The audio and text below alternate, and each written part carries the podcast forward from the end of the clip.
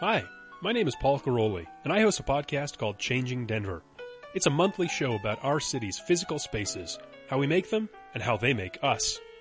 But it's so much more than that. It's the conversations, ideas, and stories that define Denver's perpetual state of flux. Find more from our team at changingdenver.com and join the conversation on Twitter at changingdenver. Denver's changing. We can help. The show.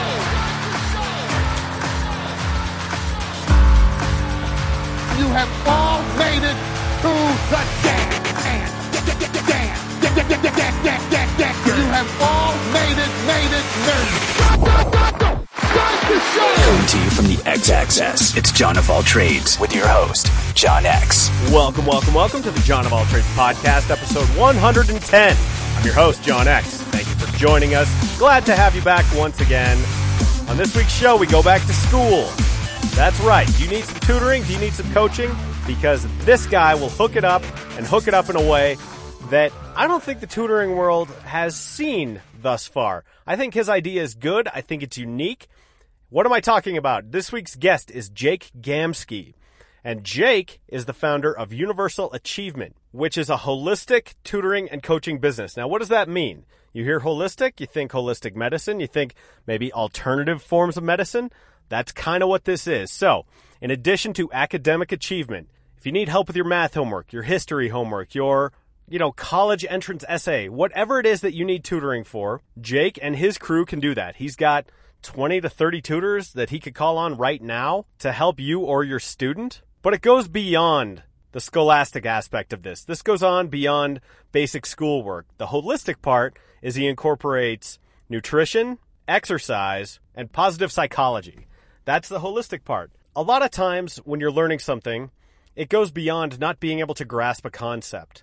You know, it may be a more systemic issue, and that's what Jake gets at. So he takes us through what a holistic coaching session is actually like. You start with a workout, you go through, you know, sort of what you need to work on in whatever subject, whether it's math or English or whatever, and then you talk through nutrition and you talk through some positive thinking exercises, some visualization that help you get in the right mindset to achieve your utmost potential.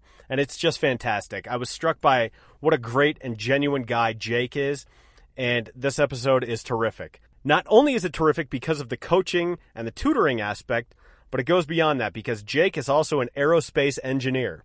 That's right, aerospace engineer. And I asked him, you know, I'm like, oh, does that make you like a rocket scientist? And he said, well, not exactly. A rocket scientist does this, and, you know, it's slightly different, and they go on missions. And I'm like, okay, I love it because you are such a nerd about it that you want to draw the distinction. You don't want to call yourself a rocket scientist because that's imprecise, but to maybe what, 99% of the population, you're a freaking rocket scientist, dude. Own it. I mean, that's meant as a compliment. But no, he's an aerospace engineer. So we talk about the space industry and the work that he does, you know, in terms of manned missions and, you know, life support systems and the engineering that he does in this very cool world. So just a jam packed episode. You're going to love it. Couple of plugs before we get started. Would love for you to go on iTunes or Stitcher and listen to us there. You can download each episode, you can get a subscription, and it comes to you. You don't have to do any work. That is incredibly helpful in terms of enjoying the John of All Trades podcast. So just go to iTunes or Stitcher, type in John of All Trades. You should be able to find it pretty easily. And while you're there, I would love it if you gave us a rating and maybe wrote us a review because that helps our rankings in iTunes. I don't know why, it does. So I ask you to do it. Secondly, a little programming note. I'm off next week. No episode next week. Got some other things going on. But we'll be back in two weeks with a fresh set of episodes. I think we're going to do two more episodes, and then it's time for the Denver Film Festival. It's maybe two, maybe three. I don't know exactly the schedule yet, but as I indicated last week, I was invited back to participate in the Denver Film Festival as one of their official podcasts. That is super exciting because the content last year was great. If you go on the John of All Trades website, J O N of all trades.us, there's a tab there that says podcast episodes, and you'll find all six from the Denver Film Festival that I did last year five with filmmakers and one with my media contact, who also does some artistic endeavors himself. Neil Trulio, just a great guy. I'm excited to work with him again. So that is coming up in November. Should be a great, great lineup of content coming then. And let's see here. What else can I tell you? Nothing else at the moment. Let's get to this week's episode. It is number 110 with Jake Gamsky, the founder of Universal Achievement, also an aerospace engineer, not a rocket scientist, and his episode begins right now.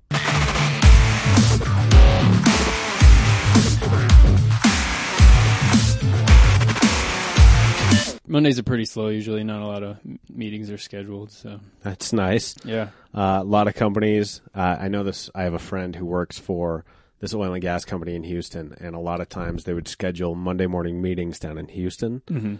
and so you'd have to fly out Sunday night.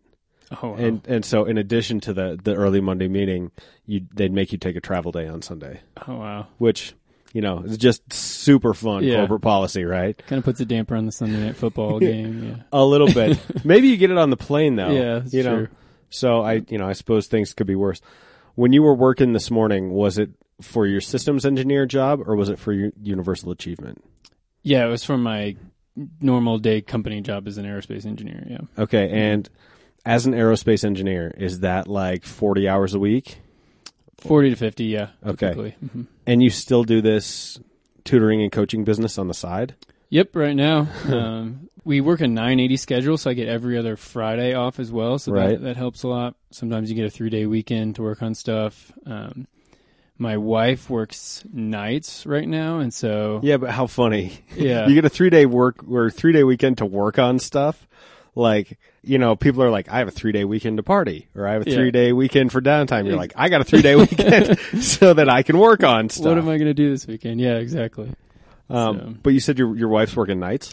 Yeah, she she works. She's a counselor right now, grief counselor, and works nights, and so it's good time for me to catch up on you know various other outside of work things. Yeah. Um, so kind of use that time as well. This has come up on this show a number of times, but everyone who's like 35 or maybe even 40 and younger has the job that they make money at and is also working some sort of side hustle. Sidepreneur. That's right. Yep. I, I haven't heard it put that way. I've heard it put uh, side hustle, but sidepreneur. Yeah. That's not bad. Yeah. Is that yours? No, no. Uh, I got it from this podcast called Entrepreneur on Fire. I don't know if you've heard of that or not, but uh, Yeah. daily interviews of entrepreneurs. Um, Wow. And so I think he uses that. Yeah, no, that's not bad. Um, and I count myself in that because even when I was working at the PR firm and, you know, I was doing a job that I really liked and I really enjoyed, I was still writing for this website that I founded called Crew Jones Society. And it was just like this comedy blog, but I was working on it constantly and I basically sacrificed a lot of my 20s trying to make it happen. Didn't go anywhere, but, you know, I learned a lot from it. Right. It's kind of weird how, because, I, I mean, if you don't mind me asking, how old are you? 29. 29, right? Just yesterday was my birthday. That's right. Happy birthday. Thank you. Um, it's been quite the stretch for you here, Jake. Yeah. Uh, married last month, birthday yesterday, Yep. podcast today. Exactly. um, was it a good birthday?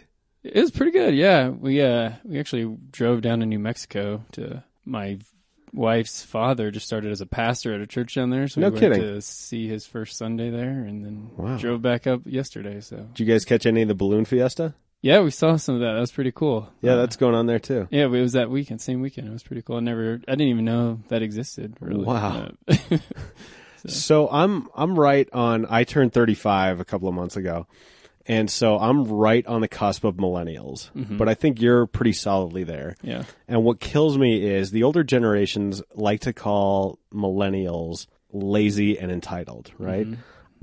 I don't know any other generation that works as many jobs or tries as many things as this generation does. Right. Uh, Would you agree with that? Definitely. You know, I think our generation was told pretty much all growing up, you can do anything you want. You can do anything you want. You can be anything you want.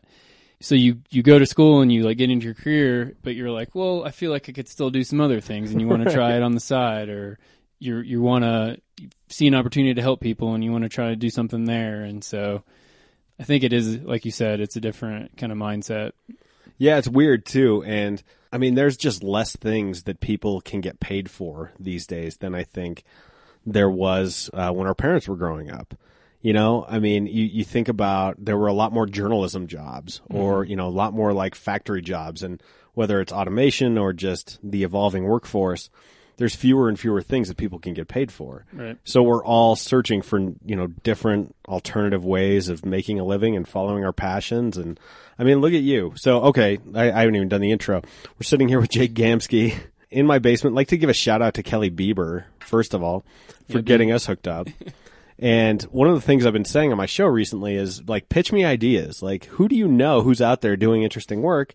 And she hooked us up. She goes, "Hey, my friend Jake, he uh, he's an aerospace engineer, but he also started this tutoring and coaching company." I'm like, "That sounds awesome. I know very little about both those things," which uh, which is really exciting. And just to come back, you are an aerospace engineer. You got your degree from So my undergrad degree is in physics from the University of Kentucky. okay. Um, and then I came out here for grad school at CU Boulder for aerospace engineering. Did I read you got you went on a baseball scholarship too?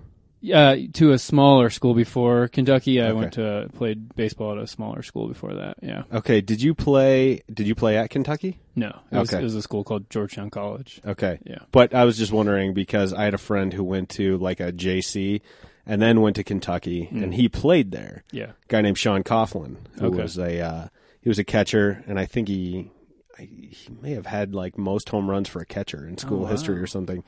He was a great hitting catcher. Got injured, made it to AAA in the Diamondback system, and wow, yeah, couldn't break through that final level. Which, that's awesome. yeah, it was a bummer though. You know, Yeah. like I went to one major league tryout for the the Lexington, Kentucky team is the tr- a single A team for the Houston Astros, and me and my friends were just like, yeah, let's go try out for the Astros today, and we just went went out there one weekend, and I think that was the end of my baseball career.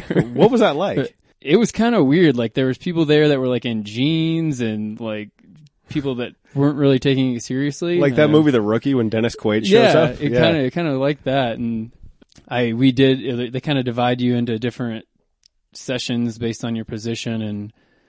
After my fielding session, I'd always real, been really good at defense. One of the coaches came and talked to me, and we talked for a little bit, and then I went and hit, and he didn't talk to me after that.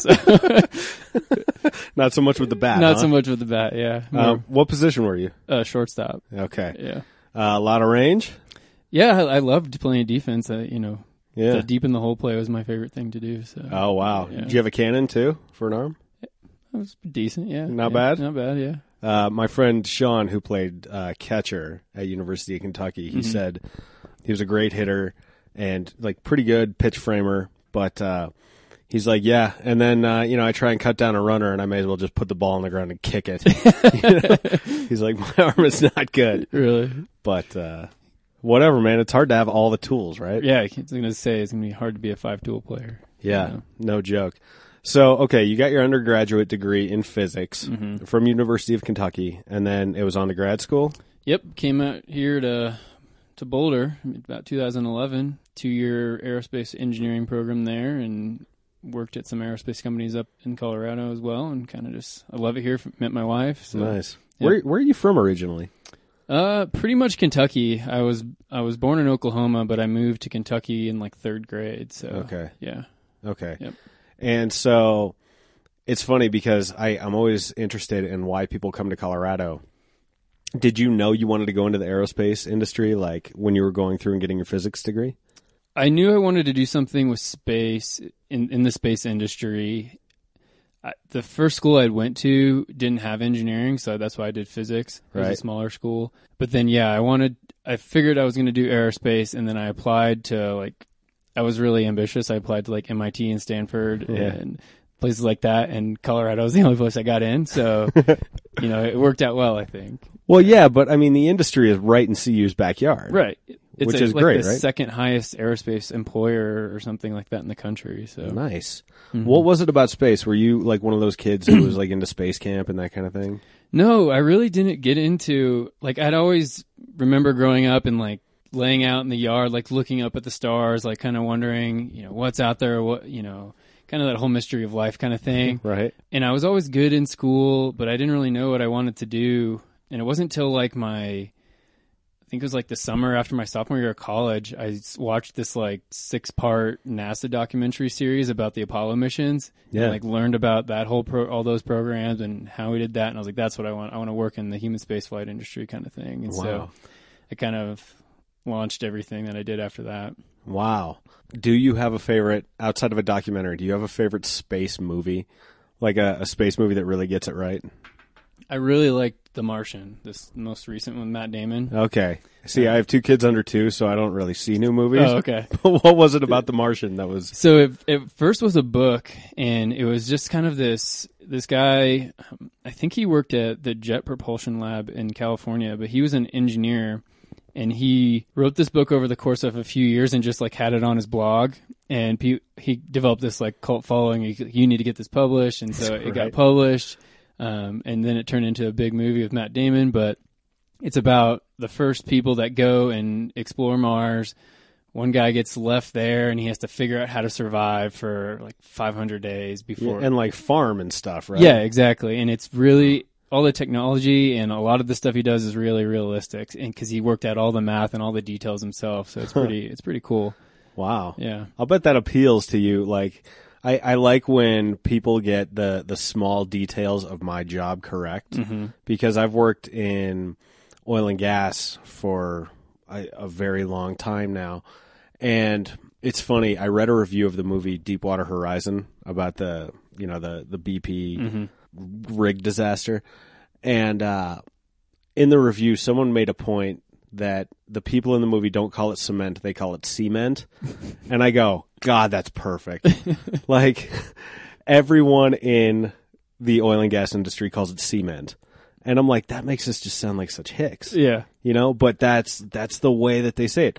It's cement, but you're a cementer, which I don't get. I don't know. Yeah, exactly. So, but yeah, it's always cool when a movie does get it right like mm-hmm. that. Yeah, and pretty much every space movie, like my family or friends, be like, "How realistic was that movie?" Because they have no idea, Right. And so, yeah, it's good to kind of have the details. Yeah, it was really good. I- It, it gives you like a deeper level of enjoyment, which yeah, is really fun. it definitely. It's like uh, Neil deGrasse Tyson just blowing gravity out of the water. Yeah, He, like live tweeting how dumb that movie was, right? exactly. did you ever did you see him do that? I don't know if he. I remember him doing that. I remember him. He was in that feud with some rapper. oh yeah, about the flat Earth. Yeah, that one. Oh god, yeah. Poor Neil deGrasse Tyson. He's trying to save us all. yeah, he's trying to save save the world from non-science. people. So, in your job as as an aerospace engineer, what types of things are you working on? What are you doing? Yeah, good question. Um, so when I was in grad school, I would did work on life support systems for space vehicles, basically. So Okay. when we're in space, you got to bring everything with you. You got to recycle everything that you have there, and so like you breathe out carbon dioxide, and that needs to go somewhere, or you're going to suffocate from too much carbon dioxide. And so there's systems uh, to recycle that and turn that back into oxygen.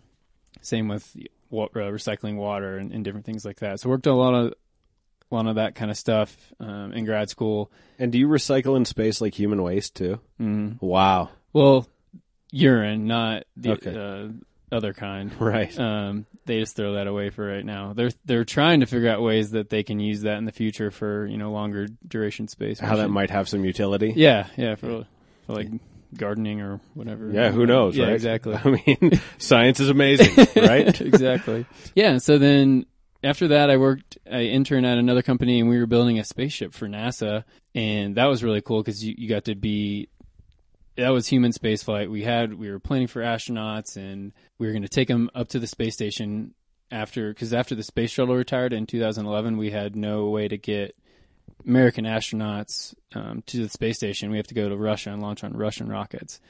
Um, and so NASA put together this program, and that was really cool to be involved in. Wait, why was that? Why, like, why did we have to go to Russia to do that? Yeah, so Was it funding cuts or? well, it was kind of poor planning. Um, in 2000, well, back when President Bush was president, he decided to retire the space shuttle and um, started a new program where we were going to go back to the moon. And so we were working on all these different technologies to go back to the moon. And then in 2009, when Obama came into office, he had this put together this independent commission, and they said, you know, this program is going to be way too much money. We can't do this right now. We need to turn over getting people to low Earth orbit, so right where the International Space Station's at, like kind of right above Earth. Right. turn that over to commercial companies. And so that's kind of hmm. when that all started. And then NASA, you do the the harder stuff, the more deep space type of stuff.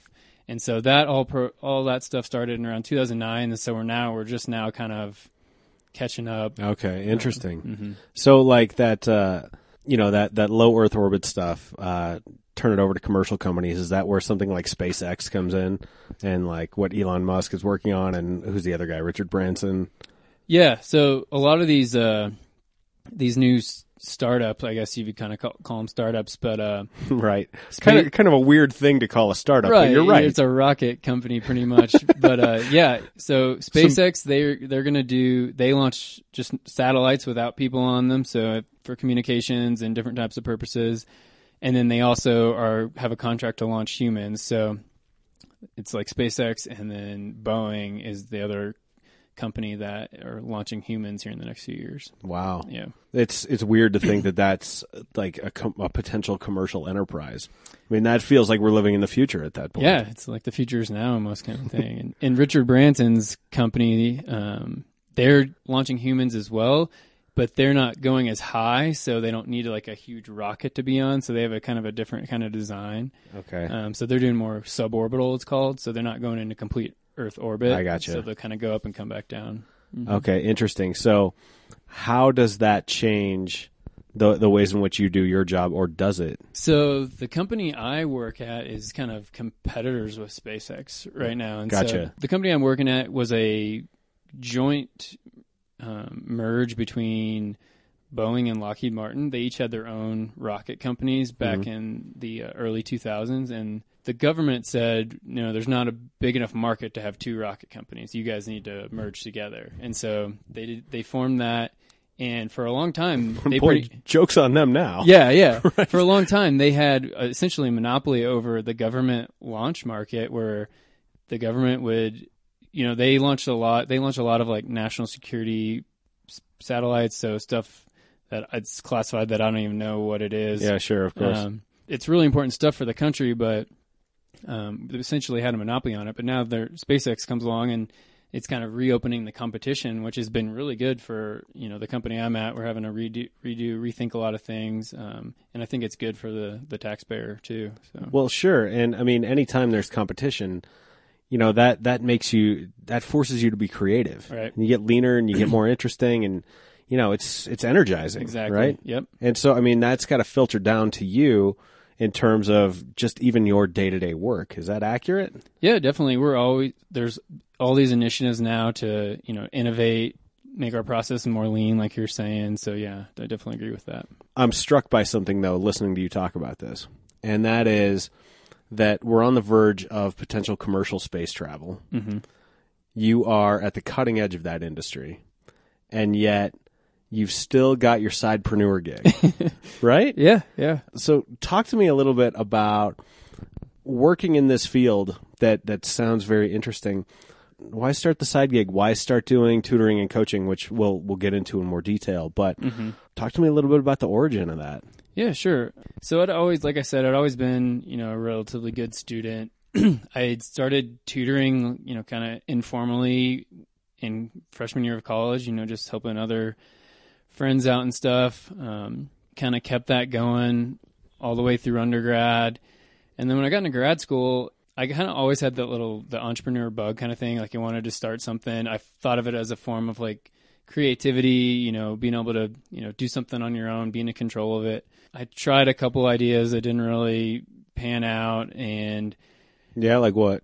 I'm trying to make a blog and like I like I like writing, but I don't like, you know, giving my opinion too much or being very opinionated about things. Um, and so the blog kind of format, you know, just a blog format wasn't for me. Yeah, yeah, because you have a blog component to Yeah, exactly. universal achievement. but I try to stick to kind of the science and the facts and Right. don't give too much of, you know, I don't know. Yeah, it's more it's more presentational. Yeah. rather than like what you're describing is a lot of blogs that get popular are like super hot take oriented. Right. You know, Right. like where you're being almost intentionally provocative. Right. Right. And and yours, um, I would say after looking at it, you know, there there are some provocative things in there, some some ideas about the way exercise can help influence brain function, for instance.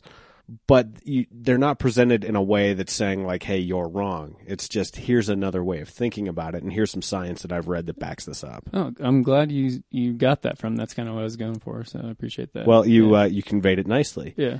You had these gigs that didn't work out, but Yeah, so uh, then I was kind of listening to all these entrepreneuring guys and reading books about different things. I had a lot of my own interests in terms of like health and nutrition and different things like that. And I was reading this book, think it's called like the $100 startup or something. And there's like a line in there that's like, you know, do something where you can cr- use all of your passions in one kind of skill set or one kind of package together. And so that kind of, that's when a kind of a light bulb went off me and I was like, oh, let's just combine all these other things that I've been reading about, um, and that I have been seeing all this research on, you know, helping brain development, helping kids to do better in school. Like I've been doing all this research, and I was like, oh, maybe I can just like start make a program around this kind of idea. yeah, And I'd been working with a few students, and I started trying it out with the, on them, and they really liked it. Their parents really liked it because it helps them become more well well rounded and um, you know think about things a little bit differently. They become less so concerned about why they don't seem to understand something in a certain way, and then we can kind of teach it to them in different ways. And so that was kind of how that started. And then so I was working at that it was a that company, the spaceship company, um, in in Louisville, and there was layoffs. We didn't get a NASA contract, and so I was unemployed for like four months. right. And I used that time to pretty much launch everything, and so that was kind of a, a blessing in disguise. Sure. Um, Did you get a package? no. Oh, that only- sucks. I was just an intern there. I was still Okay. in grad school too, or I had just finished grad school, and so I was. If they had gotten the contract, I was going to be working there full time. But Okay. um, yeah, so that was that was a good learning experience. Yeah, that's uh, that's tough because I've talked to a number of people who've gone through layoffs. I did a whole laid off special on one of Oh. my uh, one of my episodes. I fa- and that movie Up in the Air was just on too. Like I just saw that on TV, and it's so funny when people get laid off. It is almost always like ninety percent of the people will come out better as a result of that mm-hmm. because at that point, you know, everyone's looking to make the leap to do something that they want to do, right? And when you get laid off, it's almost like someone pushes you. And you go, okay, I don't have a choice now. Right. uh, I don't have anything else to do, so I may as well try this thing that I really like. Because yeah, what the exactly. hell, right? It forces you to do it. Yeah. so you took that time to launch, but it sounds like you ended up going back and working in the industry. Like, did did they get a contract later and you got rehired or what? No, so I went to a different company after a few months, um, just because I wanted to. I want to stay in the industry. Right now, it's it's small enough I can still do it part time. Um, Right. And so, I'm I've got big plans, you know, for things I want to do, but that's the hard part is you know finding the time to actually execute them. So Yeah, I know it well. But uh, okay, so let's talk about about your your coaching and tutoring business in, in more detail. It's it's called Universal Achievement, right? yes, And so you call it a holistic tutoring business. Mm-hmm. Explain what that is and explain the philosophy behind it. Sure.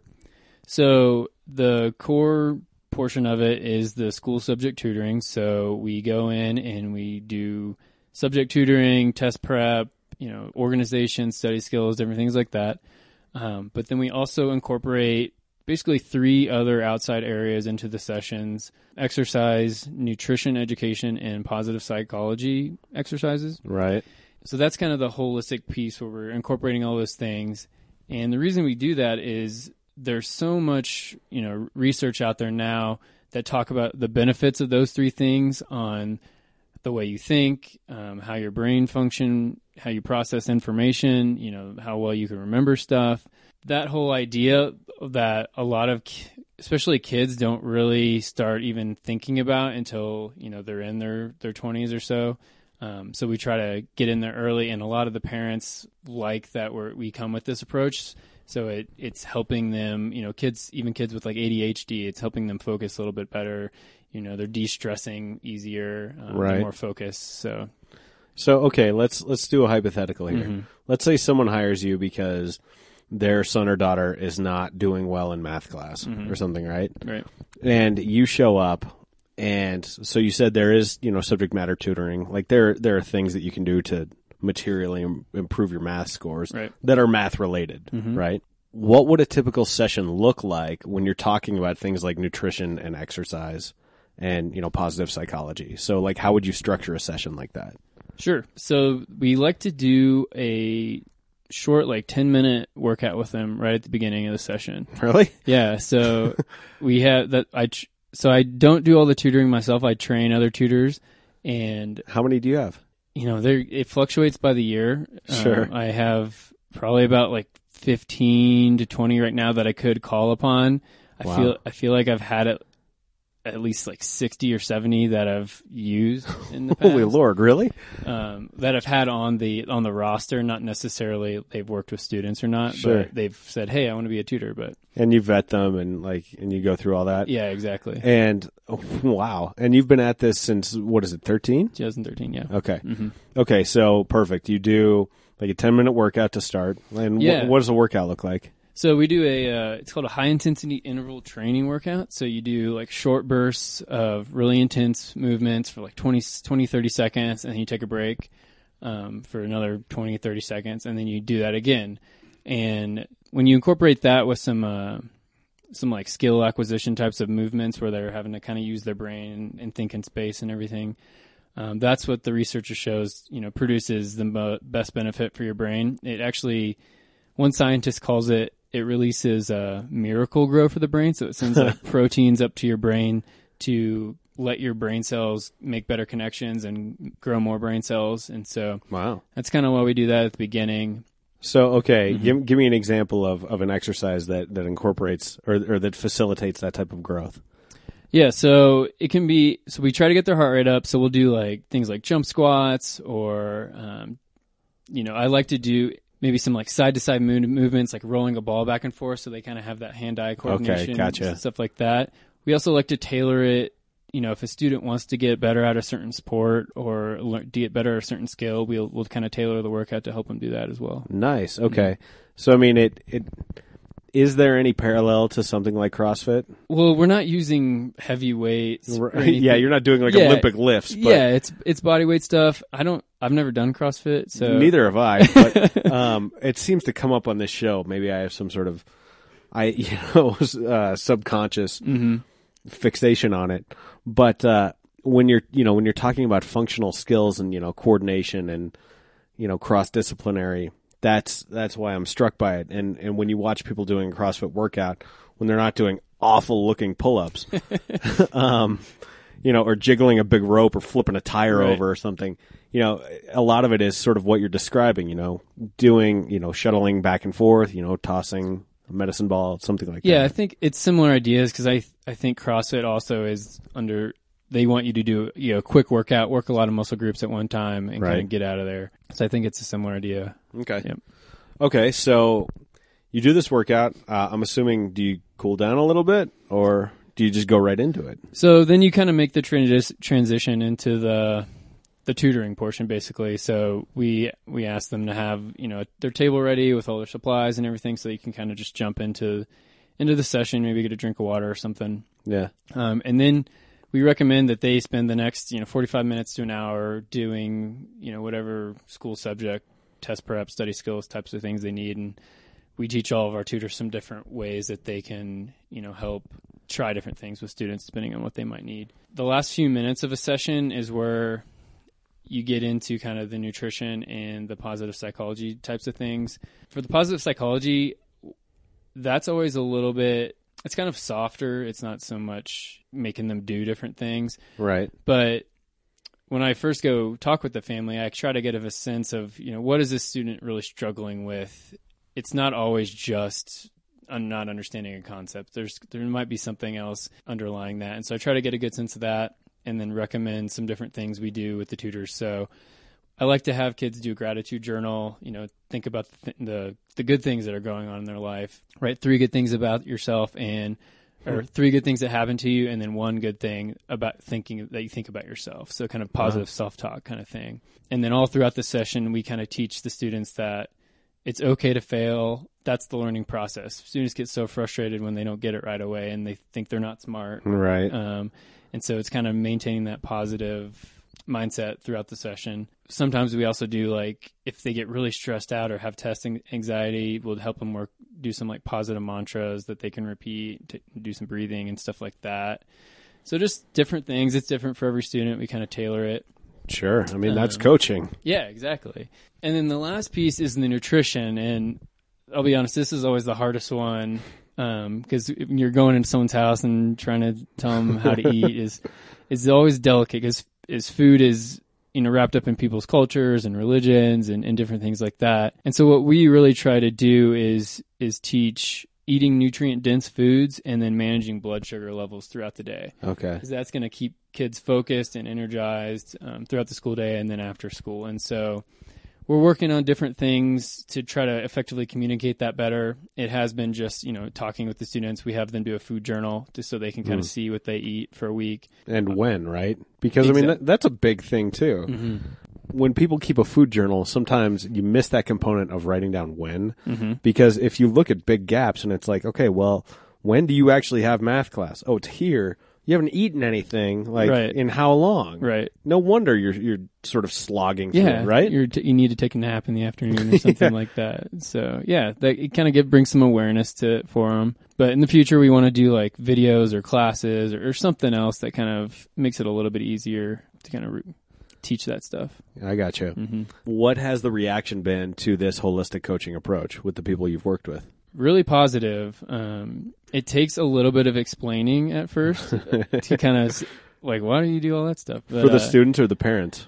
Or Uh, both? Both. Yeah. Yeah. So most for the most of the part, the students really love the the workout part um, and the po- positive psychology part. They they're they're kind of jazzed to you know get home from school and do get a little bit of activity. It, ma- makes you feel good. So Yeah, sure. Usually when the parents have contacted me, they've already done a little bit and they're like, "Oh yeah, I really like this approach. I think this would be good for my student." And so it kind of resonates with them. is it ever a barrier? Um, and you touched on this a little bit, but does someone ever call you expecting, you know, like I'm hiring a tutor, my my son needs help with his Spanish. They peek in on you, and you know you're doing burpees or something in the basement. Are they ever like, "What the hell am I paying for?" yeah.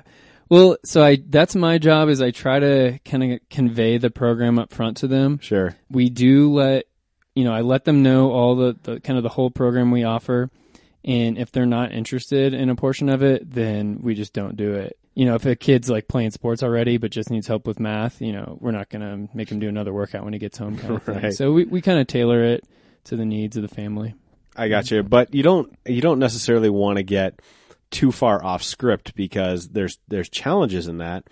In that, if you're creating a wholly unique, I mean, that's what a coach does. You know, it tailors a program to the individual needs of whoever they're working with. But if you just give it up wholesale, then you know you're reinventing the wheel every time, right? It- Is that a challenge that you work to avoid, or is that something that you have to manage? Yeah, we have a. Uh, I would say it's like an eighty percent program that's similar across most students, and then like the last twenty percent is the kind of the tailoring. Sure. Like we have a big exercise database for the coaches to use to to have people do the workouts, and then you know the tutoring is is kind of the easiest part because it's you know just doing Right. homework, study skills, stuff like that, and then the yeah the positive psychology and the, the nutrition is the more of the tailoring as well. So. Okay.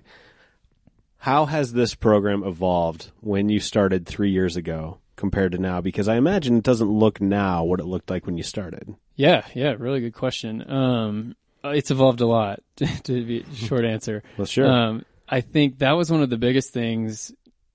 You know, starting your own business, you want to make sure it's perfect before you kind of put it out in the world. and so I got to a point, you know, based on you know different things I had been listening to and reading, is like you just got to put it out there and get feedback on it, and then you can iterate. And so, like I said, I started it just working with some students I was working with, and it was kind of didn't really know the best way to format it or how to schedule it, and you or know, how to it- bill it, right? Yeah, how to bill it. Yeah, um, you know what to teach and, and what kind of you know how to convey that information. So yeah, it's evolved a lot over the last few years. What would you say is the biggest thing that, that has evolved in that time? I think it's actually the the training of my of the tutors. So I the thing that I is the biggest well the something the biggest thing I've produced is like my tutor training. Okay, I and got so you. like I have this huge presentation where I go go sit down with the tutors and kind of walk them through the whole program and why we do it and kind of teach them. Yeah. um, so they can go coach and, and do that kind of thing. Yeah, So- the old train the trainer. yeah, right? exactly. So what I'm curious about is how did it change? You know, Yeah. did was it that you developed this this big piece that you could sit down with them, or is it that you started with that and then moved away from it, or like how did it change? Um, when I first started with them, we were probably doing too long of workouts. You know, that was taking up too much time of, you know, the time spent with the student. The nutrition was a lot of just like overload of information to them that they're not going to retain or be able to apply.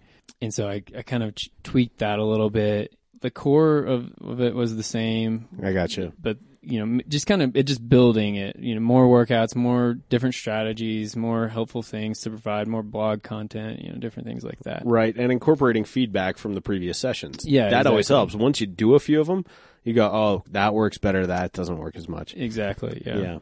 Let's say, you know, in the next few months, this really takes off. Like this concept just blows up and everyone's like, God, this is like, this is the ultimate sort of coaching and tutoring program that I could use for my kids.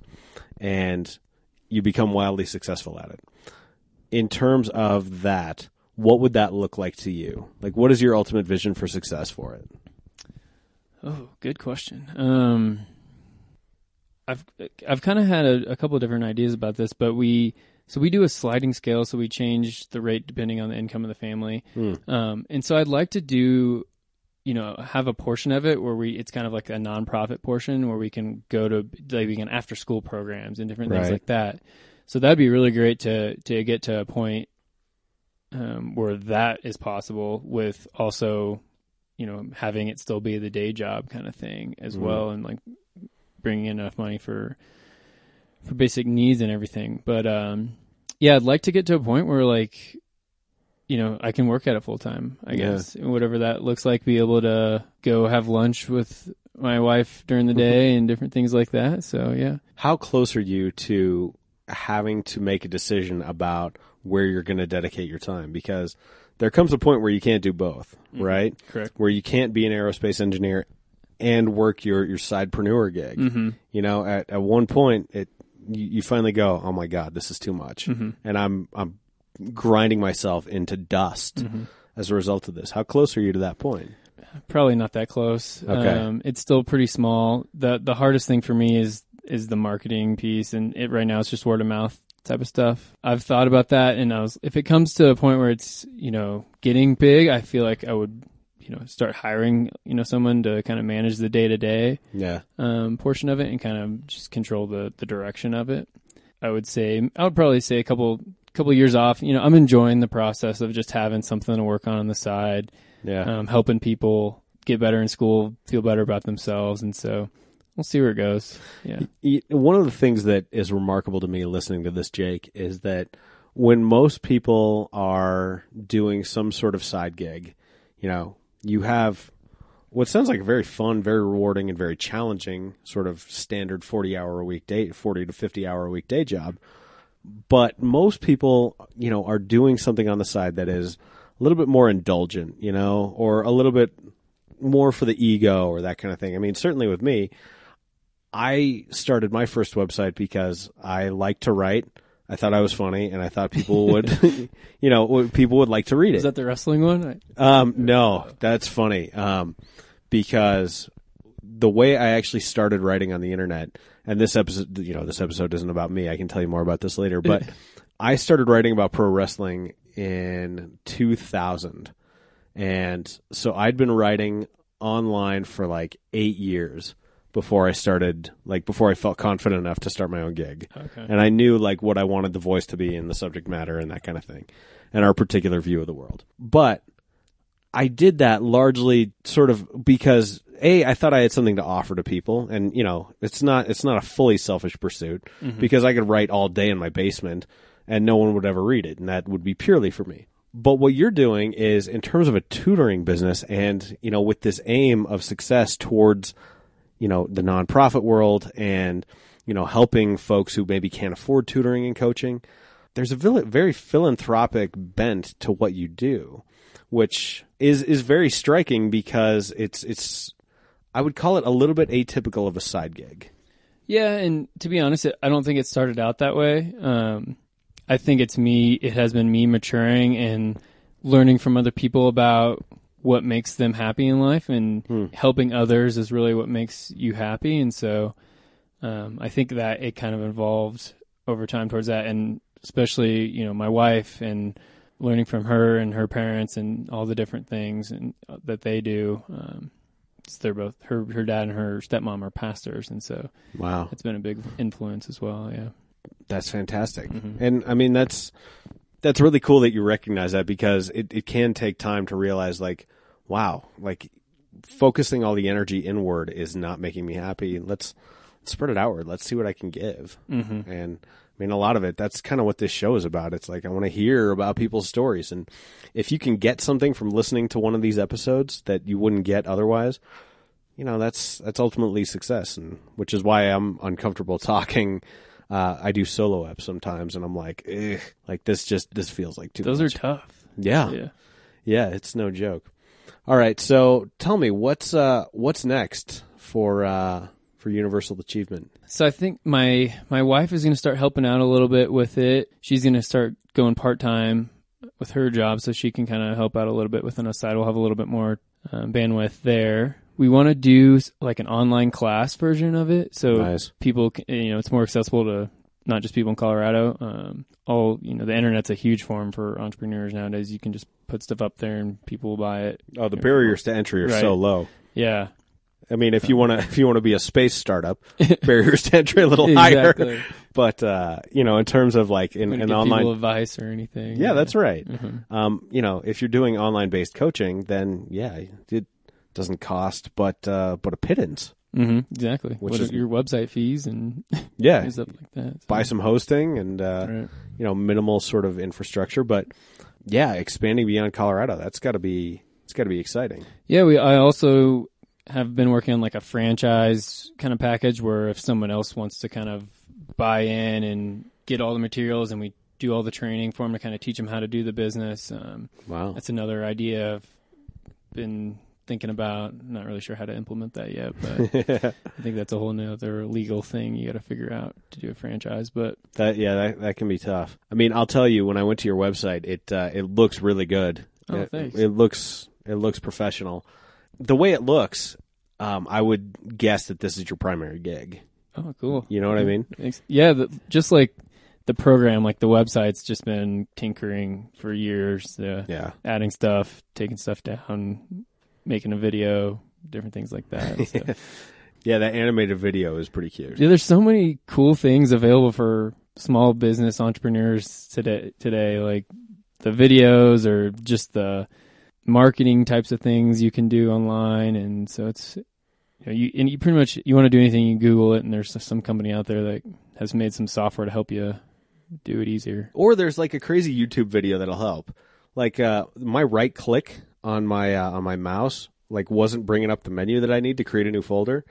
And so I'm like, okay, right click, and I typed that, and it auto filled for me, and it took me to a YouTube video and showed me how to fix it. Are you serious? I go, we live in an amazing a great time, time right to be alive.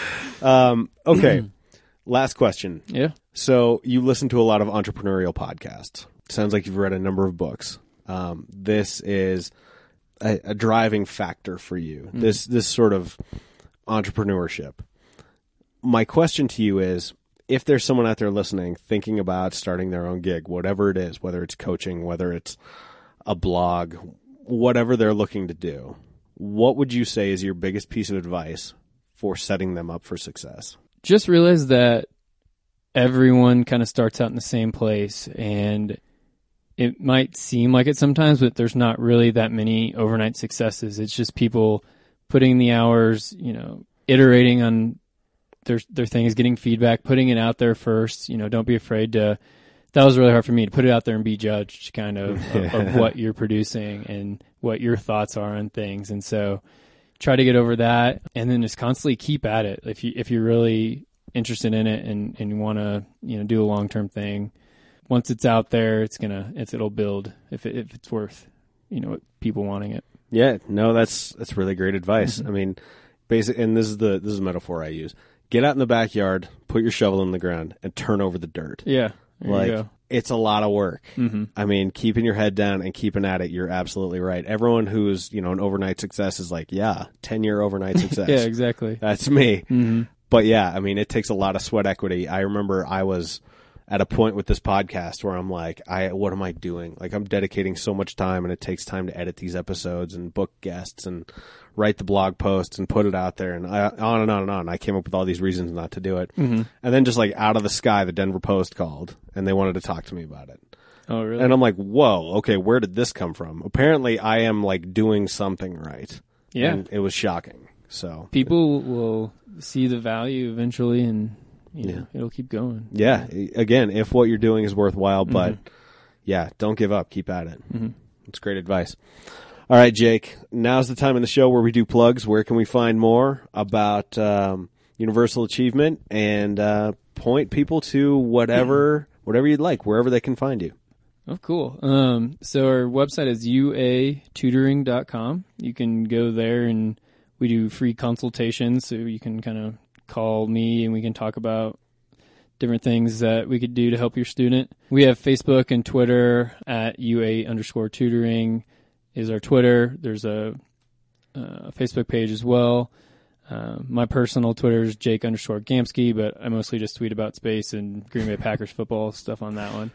I, I point people to the Jon of all trades Twitter, and it's mostly me retweeting weird Twitter. Yeah, yeah. So it's it's just stuff that I personally find amusing. Yeah, my personal one, I don't actually tweet them much, just retweet stuff kind of too. So But uh, that's excellent. Uh, what I'll do is I will link to all of that on the companion blog piece. You can find that at jonofalltrades.us, J O N of all trades.us. Jake, this was uh, this was a delight.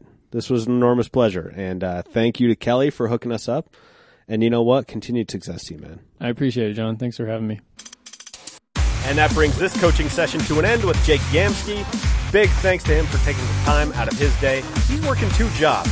I mean, how many people do you know that are working two jobs? It's more than you might imagine. I'm shocked by that every time I hear it, although I was doing the same thing for a long time, so maybe not that shocked. Check out Jon of All Trades on social media. I'm on Facebook, Twitter, Snapchat, and Pinterest, all under the same handle, J-O-A-T Pod. Also like to give some love to our sponsor, Four Degrees, the number four, D-E-G-R-E dot E-S. They are your source for reaching people online. No matter what kind of campaign you're running, whether it's a product, whether it's a candidate, whether it's some other thing that I can't even think of off the top of my head as I record this, they will help you do it. They will get you on the networks where you need to be seen. They will do it for a cost that is incredibly attractive and do it with professional savvy, just unparalleled in this world. I have nothing but the best things to say about Four Degrees, so check them out. Number four, D-E-G-R-E dot The Jon of All Trades podcast is a production of Deft Communications, Denver-based training, content, and engagement. We're on the web, D-E-F-T-C-O-M dot U-S. As I told you, I'm off next week, so we'll see you in two weeks with a brand new episode. Facebook's the only place to get official previews, so like us there, J-O-A-T pod. And until then, say goodnight, Gracie.